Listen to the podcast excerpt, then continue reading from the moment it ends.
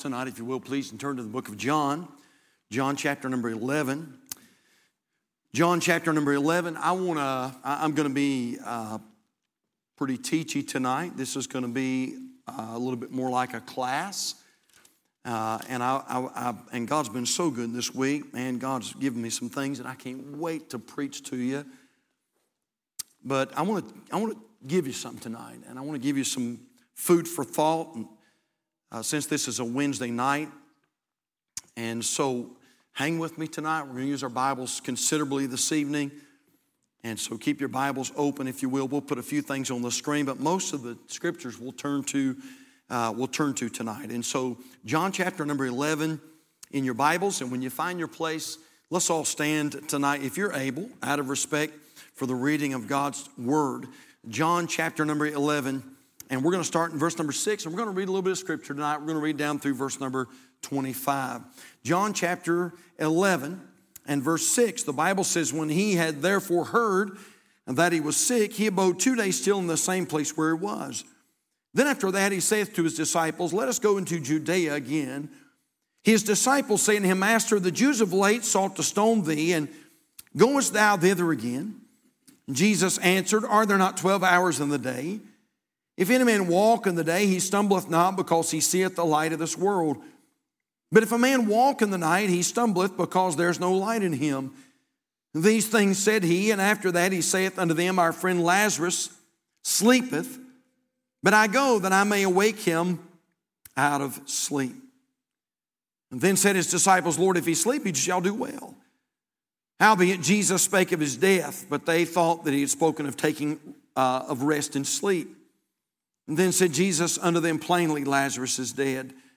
And I am glad for your sakes that I was not there, to the intent you may believe. Nevertheless, let us go unto him. And then said Thomas, which is called Didymus, unto his fellow disciples, Let us also go, that we may die with him. Then when Jesus came, he found that he had lain in the grave 4 days already. Now Bethany was nigh unto Jerusalem, about 15 furlongs off, or about 2 miles. And many of the Jews came to Martha and Mary to comfort them concerning their brother. And then Martha, as soon as she heard that Jesus was coming, went and met him, but Mary sat still in the house.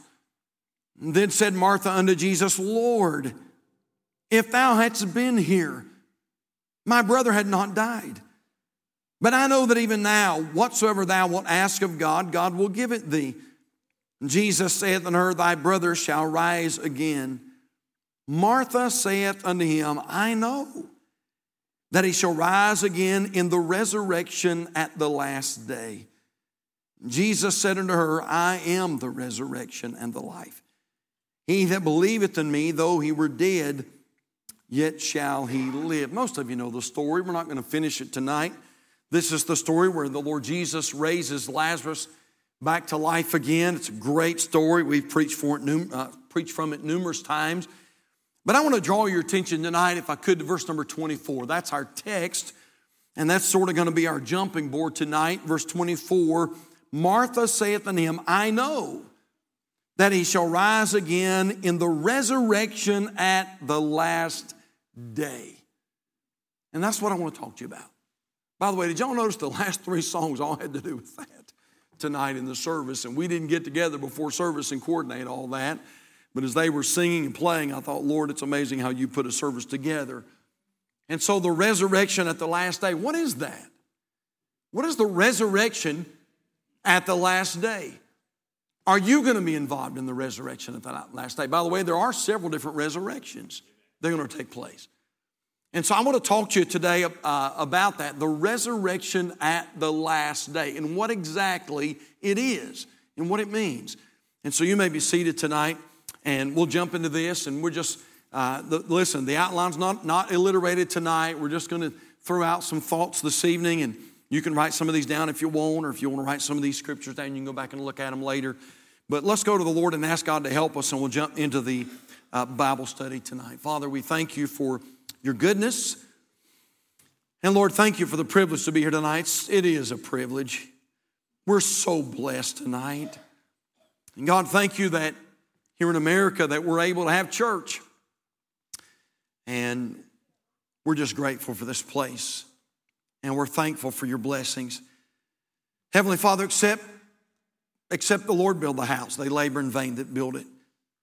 And so, Holy Spirit, we pray that you will breathe on us tonight. I pray that you'll have your way tonight in the service. Lord, if all we do is come and sing a song together, and if all we do is come here and a man just gets up and teaches from the pulpit, we'll go home the same way we came. But if the Holy Spirit will come here tonight and work through the music and the singing, and if the Spirit of God could somehow work through the pastor tonight, then we'll go home changed, and we'll go home motivated. And so, Lord, I pray that you'll do that tonight, work in the hearts of our dear people. And then, Lord, I pray that you'll work in and through the live stream. And, Lord, all these things that are happening right now, I pray that you just supernaturally touch them. And, God, I pray that you'll keep us on track and help us to say only that you'd be pleased with, and help us to skip over that you would not be pleased with. And I pray that you'll save the lost and encourage the saved. And I pray most of all that the precious Son of God will be high and lifted up tonight. Lord, bring back to my thoughts tonight what you've given me in the study, please. And we thank you and love you. And we ask these things in Jesus' precious name and for his sake, amen. Have you ever done this? Have you ever read something in the Bible and it immediately struck curiosity in your mind? Maybe as you were reading your Bible, maybe you're doing your daily devotions, and maybe you came upon a certain word or a phrase. And as you read that phrase in your Bible, you thought this: why does the Bible say it like that? What is the Bible talking about when it said that? I'm pretty sure I'm preaching to folks that don't know the whole Bible from cover to cover. I'm pretty sure about that. Somebody said the more you learn you don't know. And there's so much in the Word of God that you can study the Word of God, and then you can go back and read that same scripture.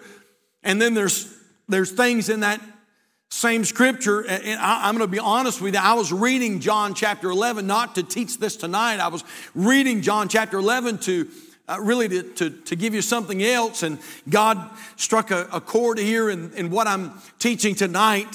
But as I read this the other day, John chapter 11 and verse number 24, this was the thought I had: why does the Bible phrase it like that? Why does the Bible word it like that? The resurrection at the last day.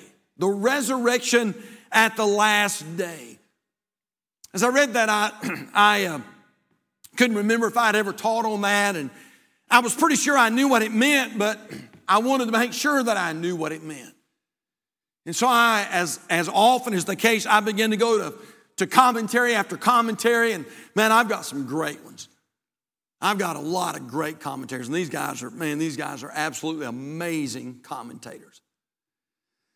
And the only problem with commentaries is that a lot of times if you're having a problem with a certain verse and you go to the commentary, evidently they're having a problem with the same verse.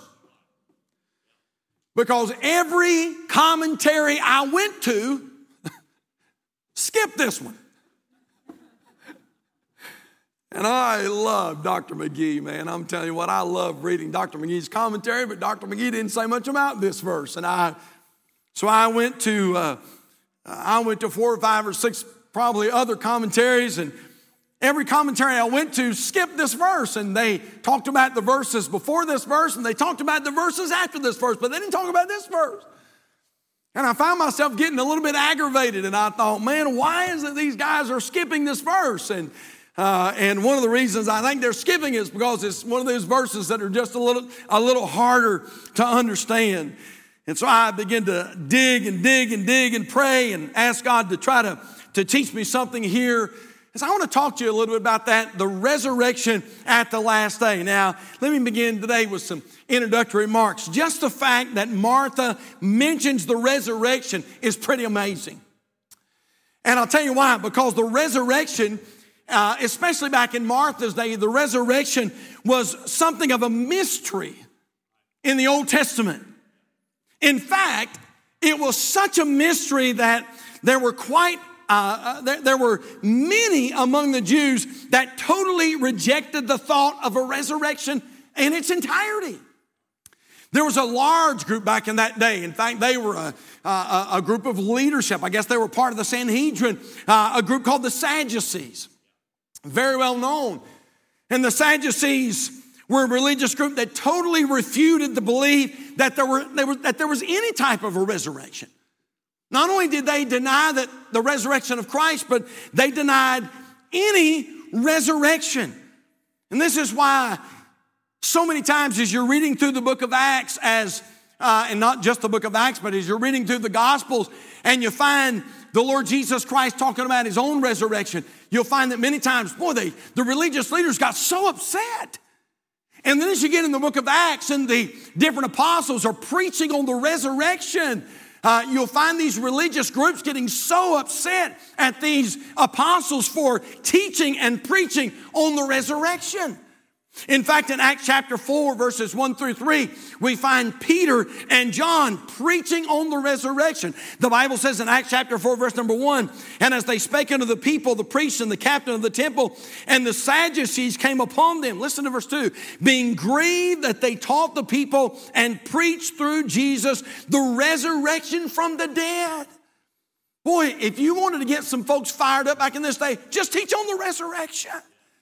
And that was a button that you could push that got folks really upset. In fact, the Bible says in verse number 3, "And they laid hands on them and put them in hold unto the next day, for it was now eventide." And so it wasn't that Peter and John were breaking the law, but they were just preaching and teaching on the resurrection. And these folks were so passionate that there was no resurrection that it got them fired up. We won't do it tonight, but you can go to Acts chapter 7.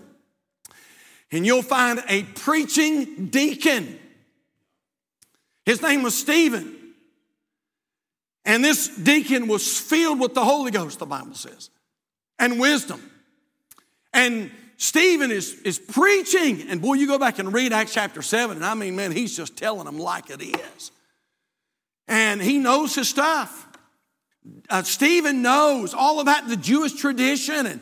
And he's just preaching and then all of a sudden, Stephen makes not a mistake. In their eyes a mistake, not in our eyes a mistake, but Stephen begins to preach on the resurrection. And the Bible says that they are so upset that the Bible says that they cried with a loud voice and they stopped their ears and they ran upon him with one accord. And our Bible says in Acts chapter 7 that they cast him out of the city and stoned him. You know why? Because he preached the resurrection. And because he preached the resurrection, it got him upset. Well, what is this resurrection at the last day? By the way, did you know that Jesus never shied away from this? In fact, if you're still in John chapter 11, I want you to turn back just a few pages to John chapter 6. And the Lord Jesus Christ mentioned this subject quite often. In John chapter number 6 and verse number 39, notice what the Lord says. He says in verse number 39, John 6, verse 39, Jesus said, "And this is the Father's will which has sent me, that of all which he hath given me I should lose nothing, but should raise it up again at the last day." Well, that sounds like what Martha was talking about. Look down at the same chapter, verse number 40. Just a few verses later, verse number 40, "And this is the will of him that sent me, that everyone which seeth the Son and believeth on him may have everlasting life, and I will raise him up at the last day." Boy, don't you know this was getting those folks fired up? But he's not done. Line upon line, precept upon precept, here a little, there a little. Skip down to verse number 44. The Bible says, "No man can come to me except the Father which has sent me draw him, and I will raise him up at the last day." But he's not done. Skip down to verse number 54. And Jesus really is getting them fired up. And he says, "Whoso eateth my flesh and drinketh my blood hath eternal life, and I will raise him up at the last day." So I want to talk to you tonight about that. What is the resurrection at the last day? Well, we'll put just a few things up on your screen here tonight. How about this? Number one, I think it's important for us to understand that Christ's first resurrection made the last resurrection possible. The doctrine of the resurrection is so important.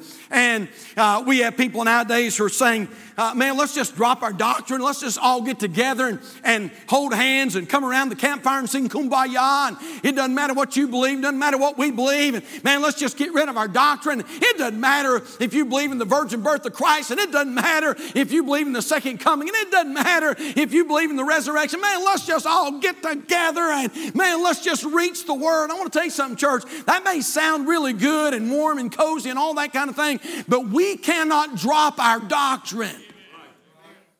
We are to preach and teach doctrine.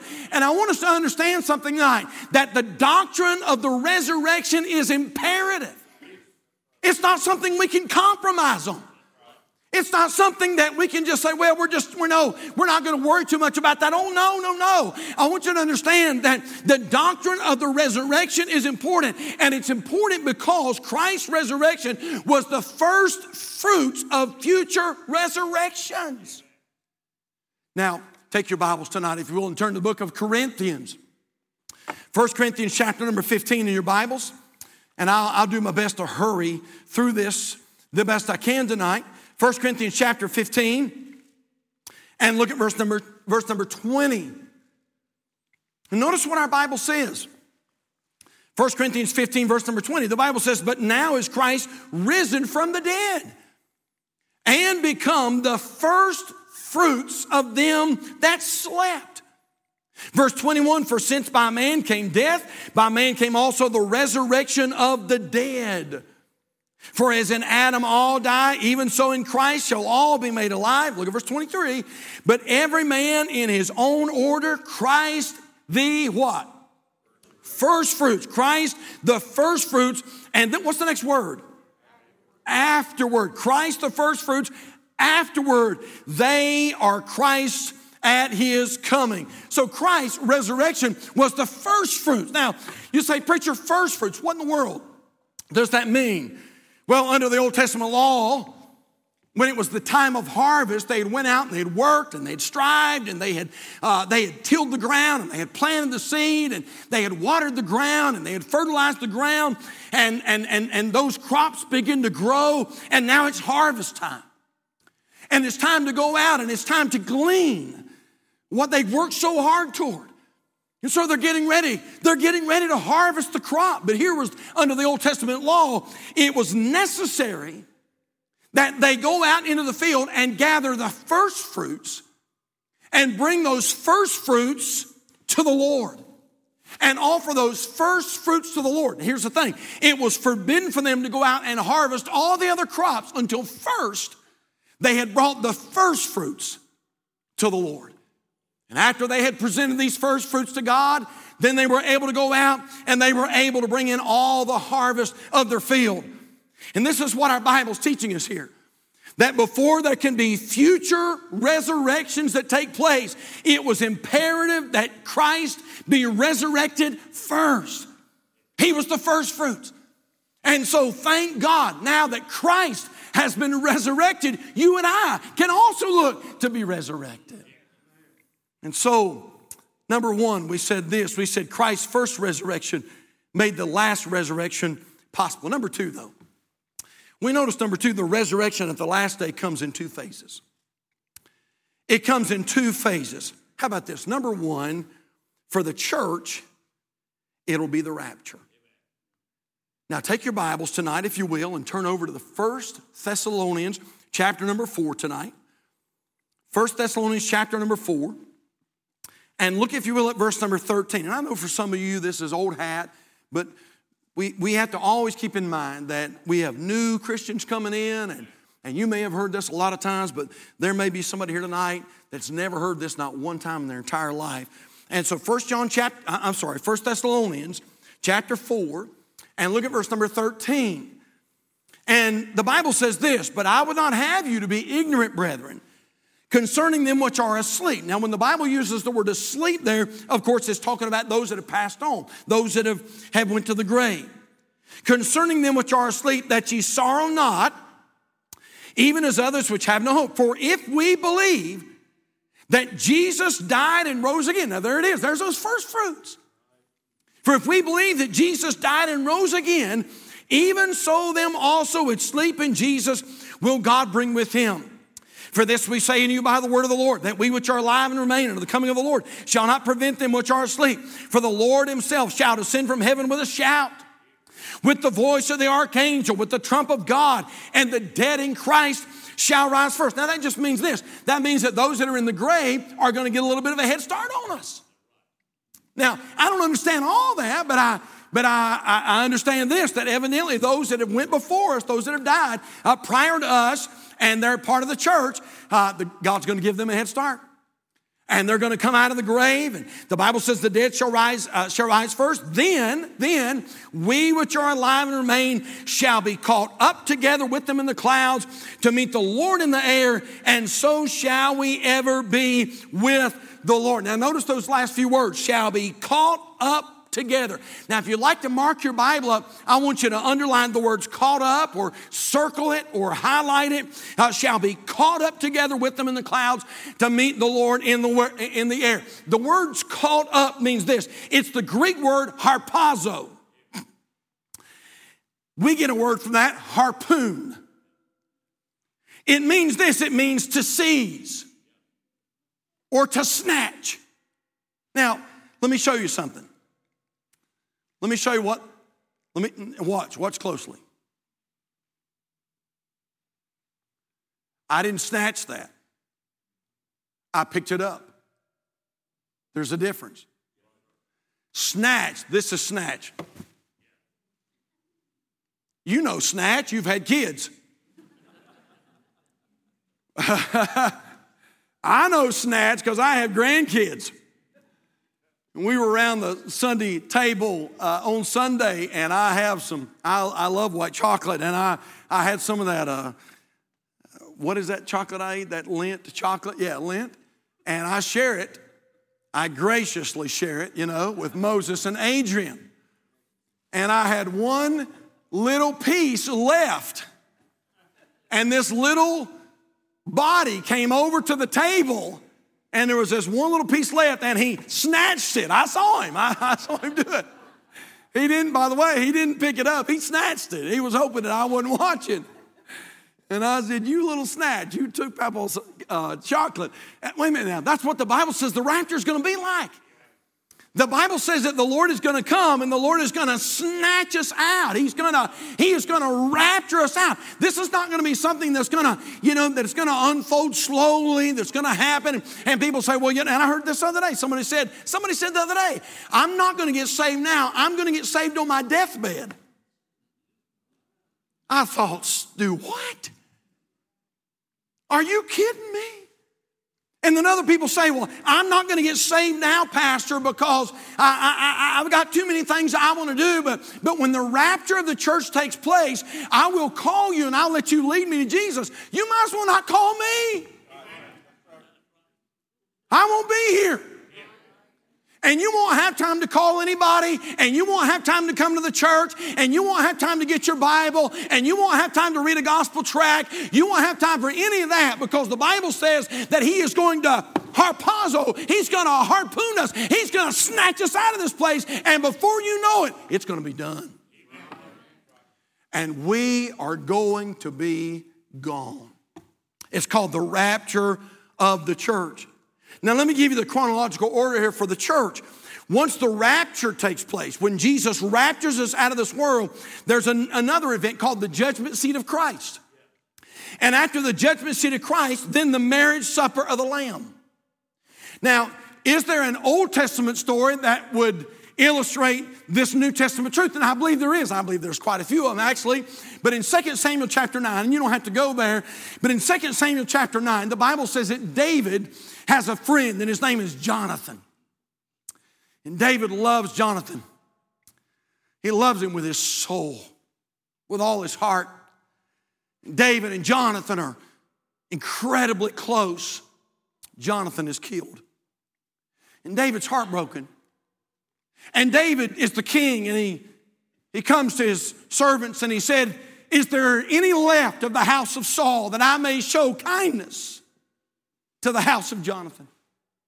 There's a servant by the name of Ziba. Ziba speaks up and he says, Master, there is. His name is Mephibosheth. He's a little crippled boy. Probably not a boy, he's probably a man now, but anyway, he's a little cripple, and he lives down here in a place called Lo-debar. Lo-debar, it means pastureless. Not much industry there, not much room for success or progress. It was most scholars believe that Lo-debar was a ghetto. And Mephibosheth lived down there in the ghetto, and he was part of Saul's lineage. And David says to his servants, he says, I want you to do something. I want you to take the entourage down here to Lo-debar, and I want you to fetch Mephibosheth, and I want you to bring him back. And the Bible says that David, can you imagine that? They hear David's servant go, and man, they've got the king's horses, and they've got the king's seal, and they've got the king's stallions, and they've got the king's chariots, and they come rolling into Lo-debar, the ghetto town. They come rolling, and here's this royalty and secret service and all of this comes rolling in. And of course, all the people are looking, thinking, oh my, what's going on? What's going on? What's going on? And word begins to spread. And they say, they're here to get Mephibosheth, the son of Jonathan. And the Bible says that they load Jonathan up and they bring him back to the palace. And Mephibosheth leaves the ghetto and gets to start eating at the king's table. Now you say, Pastor, why'd you tell that story? Because I'm telling you, church, one of these days, we're leaving Lo-debar. You say, Pastor, I'm so sick of it, and I get it. I get it. You say, Pastor, I'm so sick of it. I'm so sick of the COVID thing. I'm so sick of the politics. I'm so sick of the prejudice. I'm so sick of the protest. I'm so sick of all that's going on in our world. I'm just so sick of it. And by the way, if you are a bona fide child of God, you're supposed to be sick of it. But I've got some great news that I get to share with this church, that there is coming a day when Jesus is coming again with his holy entourage, and you and I are leaving Lo-debar. And we're going to the king's palace. And we will stand at the judgment seat of Christ, but hallelujah, we will enjoy the marriage supper of the Lamb. And we will enjoy a 1,000-year honeymoon with the Lamb of God and the King of Kings and the Lord of Lords. And so the resurrection at the last day for the church will be the rapture. How about this? The resurrection at the last day for the Old Testament saints and the tribulation saints will be at the second coming of Christ, or Revelation. We use that word sometimes. At the end of now follow me closely here tonight. At the end of the 7 years of tribulation, Christ will come to the earth to rule and reign. He will put down the Antichrist, and Old Testament saints and those who have been martyred during the tribulation period will be resurrected at that time. They will be resurrected by the Lord. Now, real quickly tonight, take your Bibles and turn over to Daniel chapter 12, and I'm watching the clock tonight, and so y'all hang in there with me. Daniel, the prophet Daniel, spoke of this. Daniel chapter number 12, he talked about the resurrection at the last day. Daniel chapter 12 and verse number 1. Notice what the prophet Daniel says. Daniel chapter 12, verse number 1. Found your place, say amen. Amen. You guys are good. And at that time shall Michael stand up, the great prince which standeth for the children of thy people. And there shall be a time of trouble such as never was since there was a nation even to that same time. We know he's talking about the tribulation period. And at that time thy people shall be delivered, everyone that shall be found written in the book. Look at verse 2. The Bible says, and many of them that sleep in the dust of the earth shall awake, some to everlasting life, and some to shame and everlasting contempt. Now turn over real quickly to back of your Bible, Revelation chapter number 20. Revelation chapter number 20. And look at verse number 4 tonight. Revelation chapter 20 and verse number 4. The Bible says, and I saw thrones, and they sat upon them, and judgment was given unto them. And I saw the souls of them that were beheaded for the witness of Jesus. These are tribulation saints. And for the word of God, and which had not worshipped the beast, neither his image, neither received his mark upon their foreheads or in their hands. And they lived and reigned with Christ 1,000 years. But the rest of the dead lived not again until the 1,000 years were finished. This is the first resurrection. Blessed and holy is he that hath part in the first resurrection. On such the second death hath no power, but they shall be priests of God and of Christ, and shall reign with him 1,000 years. And so, again, the resurrection at the last day comes in two phases. Number one, the rapture. Number two, the revelation. Now, you say, Pastor, is that important? I think it is important. Because there are some people who teach that there is one great final judgment and one final resurrection. And by the way, I'm not enemies with those folks. But I want us to understand what the Word of God teaches. There is no way. Now, Bill, please hear me out tonight. And by the way, just in case you're wondering, be careful, because you might be surprised at people who believe that. I have not one but two. I have two Thompson Chain Bibles. Frank Thompson is probably one of the greatest scholars that's ever lived, but Thompson believed in one final judgment.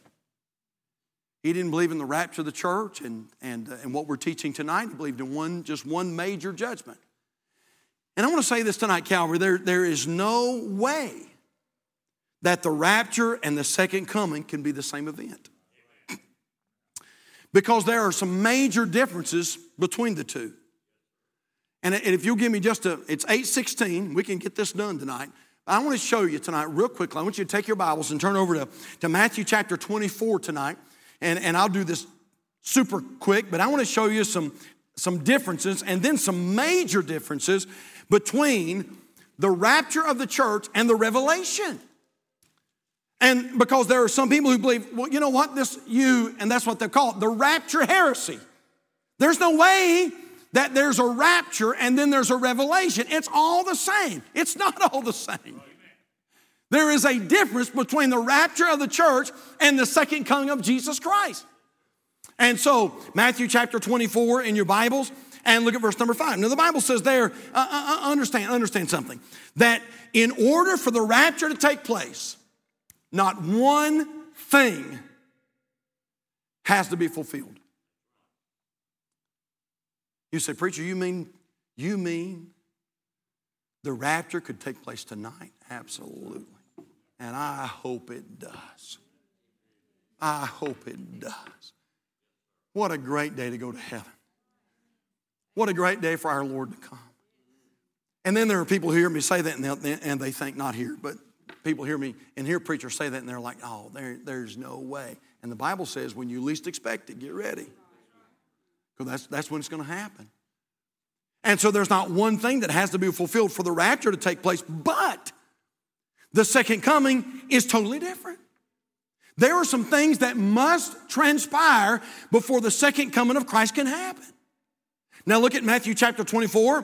For instance, look at verse number 5. The Bible says in verse number 5, for many shall come in my name saying, I am Christ, and shall deceive many. And so the Bible says that many are going to come in his name. They're going to say that I'm Christ. We say, Pastor, that's happening right now. And you're right about that. That is happening right now. Look at verse number 6. The Bible says, and ye shall hear of wars and rumors of wars. So before the second coming of Christ, there's going to be wars and rumors of wars. You say, Pastor, that's happening right now. You're right. It is. Look at verse number 7. For nation shall rise against nation. Man, I'm just coming down the road tonight to church, and the news brief pops up on my phone. And Syria is threatening Israel. And And we're seeing nation against nation, kingdom against kingdom. Verse 7, and there shall be famines and pestilences and earthquakes in divers places. Now, wait a minute. Nobody would debate that we're going to see pestilence. We've seen pestilence this year, which is another word for disease. Coronavirus, COVID, and all these other things. The Bible talks about pestilence. The Bible talks about famines. It talks about earthquakes. You say, Pastor, we're seeing all that. You're right. Look at verse 9.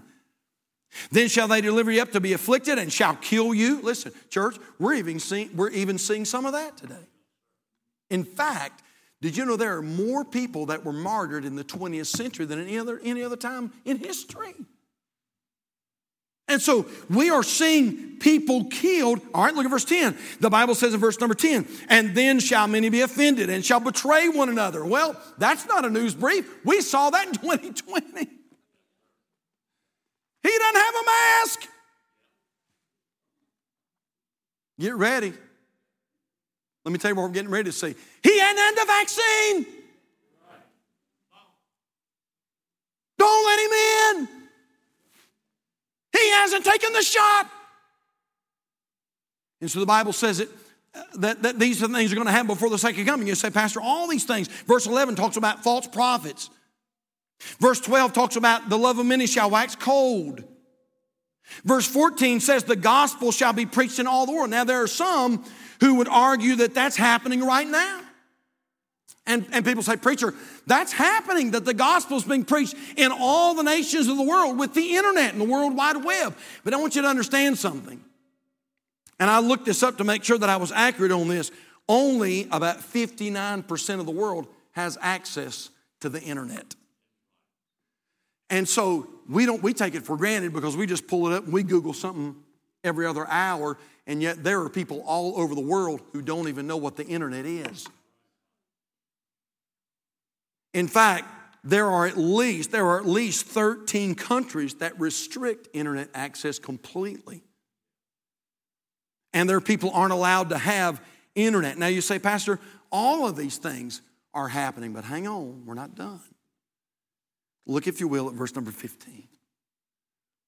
The Bible says in verse number 15, when ye therefore shall see the abomination of desolation spoken of by Daniel the prophet, stand in the holy place, whoso readeth, let him understand. Now, abomination of desolation. You say, Pastor, what is that? Let me tell you what that is.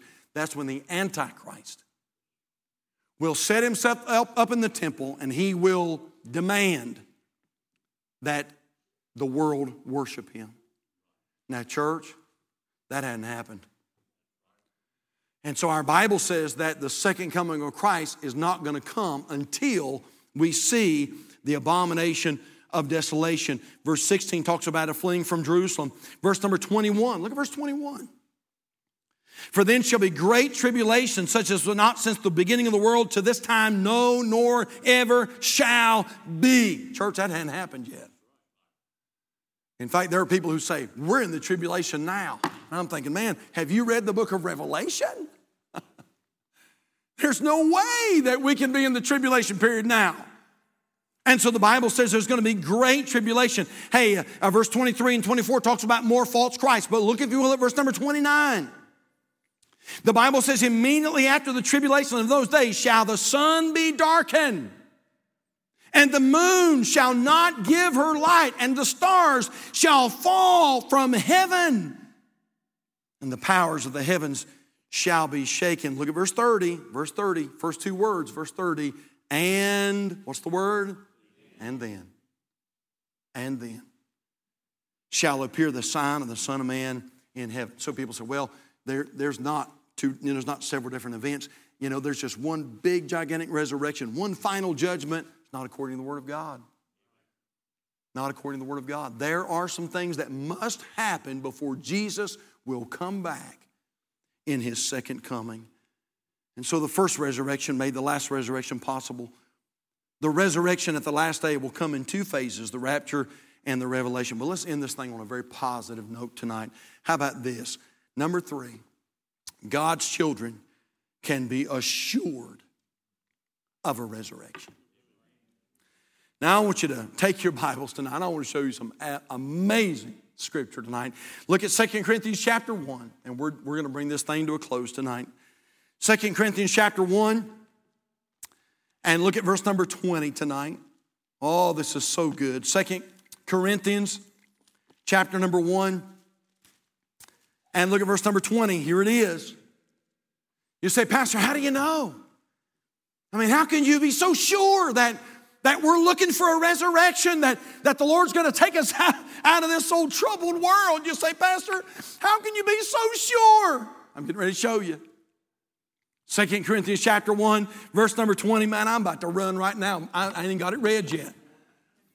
The Bible says, for all the promises of God in him are yea, and in him, amen. You know what that word amen, it means so be it. Unto the glory of God by us. Now he which established us with you in Christ and hath anointed us is God. Watch this now, church. Who hath also sealed us and hath given the earnest of the Spirit in our hearts. You know what that earnest of the Spirit's talking about? It's talking about the Holy Ghost. It's talking about the Holy Spirit. In other words, God said, when I saved you, I put my Holy Spirit inside of you. And he called it the earnest. The business world knows what earnest is. They know what earnest money is. You know what earnest money says? Earnest money says, I'm buying something and I'm so passionate about purchasing that, I'm going to put some earnest money on top of that. And that means this, don't mess with it. That's mine. Oh, yes, good neighbor. That's mine. I'm coming back for it. I've already put a down payment on it. Don't touch it. Don't mess with it. It's mine. I'm coming back to get it. I put earnest money down on top of it. And God is saying this to his church. Listen, you can be assured that I'm coming back. I know there's problems. I know there's turmoil. I know there's trouble. I know that there's burdens. I know that there's violence. I know that there's sadness. But God says this, hey, church, I want you to understand. I have put earnest money down on you. I've given you the Holy Ghost. I've given you a down payment. And this is what it says. I'm coming back to claim what is mine. Glory. Take your Bibles real quickly and turn over to the book of Ephesians. This is just too good not to show you. Ephesians chapter 1. Man, oh man. Ephesians chapter 1. And look at verse number 13. You say, Pastor, how can you be so sure? How can you be so sure that Jesus is coming back for us? Ephesians chapter 1, verse 13. Here it is, church. In whom ye also trusted. After that ye heard the word of truth. You didn't get saved before you heard the word of truth. You got saved after you heard the word of truth. Somebody says, I've always been saved. That's not according to Scripture. In whom ye also trusted after that ye heard the word of truth, the gospel of your salvation, in whom also after that ye believed. Here it is. Ye were, what's the word? Oh, man. Ye were sealed with that Holy Spirit of promise, which is the earnest of our inheritance until the redemption of the purchased possession, unto the praise of his glory. Let's skip over a page. And look at Ephesians chapter 4 and verse number 30. Don't forget who Paul's talking to. He's talking to the Ephesians here. That's very important. Ephesians chapter 4, verse number 30. And Paul says, and grieve not the Holy Spirit of God, whereby ye are, what's the word? Sealed unto the day of redemption. Now we have a perfect Bible. But there's a reason that the Holy Spirit put that word sealed in there, and there's a reason that Paul used it when he was talking to the Ephesians. And part of the reason was because the Ephesians could identify with sealed. They knew what that meant. When Paul used the word sealed, they could relate to that. They tell us that many, many years ago that Ephesus was indeed a seaport. And that one of the major, oh, this is so good, church, that one of the major industries in Ephesus was timber. Are y'all ready for this? Man, this is going to help you. And so way up the river, away from the sea, were these lush forests. And these companies would go up in those lush forests and they would fell these trees and they would get them down to the river, and these logs would flow down the river to the seaport of Ephesus. And here comes, you could, in your mind, picture that river, and here are all these new cut logs as they're flowing down the river and they're received there in the seaport at Ephesus. But as all these logs are finally making their way down to the sea, there's all these log jams. Logs are running into logs, and logs are laying on top of each other.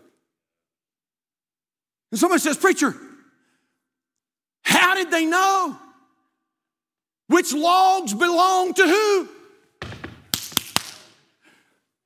Because those owners, man, I'm telling you what, somebody better bar the door. I'm about to take a run tonight. Before those owners would fell the tree, they would put their seal upon them. They would place their personal seal on those logs, and then they would fell that tree and they would put it in the river, and that river would flow, that log would flow down the river to the seaport of Ephesus, and they would get all log jammed, and those workers would start going through the logs, but they would look at that seal and they would say, "I know exactly who this log belongs to, and I know exactly where it's supposed to go." You say, "Preacher, how in the world is God going to keep it all straight with everything that's going on in our world?" And one of these days when he resurrects us out here, I'll tell you why. Because, hallelujah, about 39 years ago, in a little country office, in a little backwood church, I gave my heart and life to Jesus Christ, and when I did, he put his seal upon me. And listen to what he said in John chapter 6, verse 39. "And this is the Father's will which has sent me, that of all which he hath given me, I should lose nothing, but raise it up again at the last day." Wow. Wow. Hey, can I ask you a question? Have you got the seal? Have you got the seal tonight? Has God sealed you as one of his? If you get involved in that great log jam of life, can people find the seal where they know that you're a child of the living God? If you're here tonight and you don't know that you know that you know that you know that you know that you know that you're saved and born again and on your way to heaven, and here lately, to God be the glory, we've saw so many people walking the aisles and giving their heart to Christ. And you know what? It could be tonight on a Wednesday night. I think it's the 21st of July. It could be there's somebody here tonight and you say, "Pastor, I don't know. I want to know, but I don't know. I don't know for sure. I don't know for sure I'm sealed. I don't know for sure that I'm on my way to heaven." Preacher, if that resurrection took place today, I'm not sure that I would go. Well, hallelujah. You can know before you leave tonight. Would you bow your heads with me all over the house? Heavenly Father, thank you so much for your precious book. And God, how our hearts have been so encouraged tonight. Oh God, I don't deserve that seal. I don't deserve your so great salvation. I don't deserve that redemption. I can't explain it. Outside of Jesus, there is no explanation. Lord, I'm so glad I'm yours. I'm so glad I belong to you. I'm so glad, Lord, that you're the first fruits. Because of your resurrection, one of these days, I can look forward to being resurrected and leaving this place called Lo-debar and sitting at the palace and at the feet of the King. Wow. God, it could be there's somebody here tonight that doesn't know that they're going to heaven when they die. but they want to go. God, tonight I pray that you'd work in their heart. And I pray tonight would be the night. And our heads are bowed and our eyes are closed. And real quickly tonight, I wonder how many are here this evening with heads bowed and eyes closed. And just for a few moments, nobody looking around. And you'd say, Pastor, if I died tonight, I know for sure that I would go to heaven. I know I can take you back to the place, the time. I know that I've been born again. You can slip your hand up. Preacher, I know. You can lower your hands. Hey, is there one here tonight? I promise you I won't embarrass you. But I sure would like to pray for you. Pastor, if I died tonight, I'm not 100% sure that I would go to heaven, but I'm 100% sure I want to go.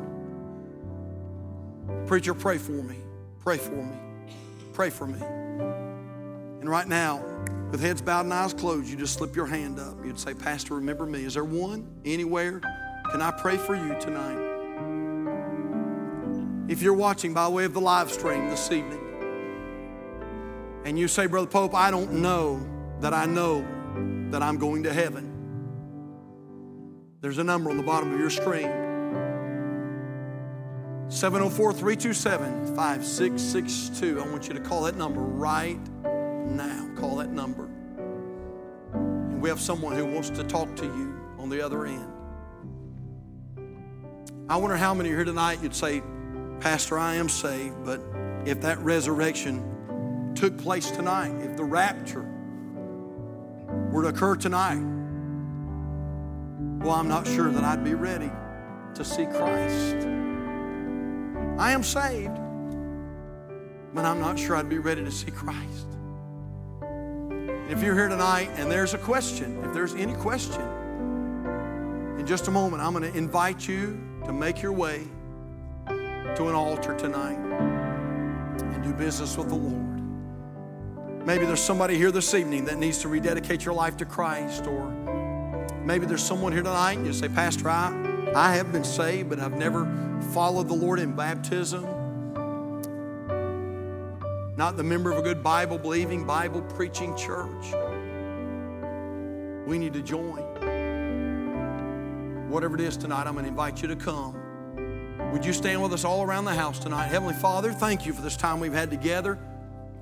God, I don't know about anybody else, but man, oh man, my heart's been so encouraged tonight. Lord, even more than I expected, I think. Lord, thank you that I'm sealed. Thank you, Lord, that I've been given the earnest of the Spirit of the living God. Thank you for that down payment that's been put upon me. Father, thank you for loving me that much that you would secure my resurrection. Father, have your way in this invitation. Speak to hearts. Maybe there's some that need to respond. Have your way now, please, and we thank you in Jesus' name.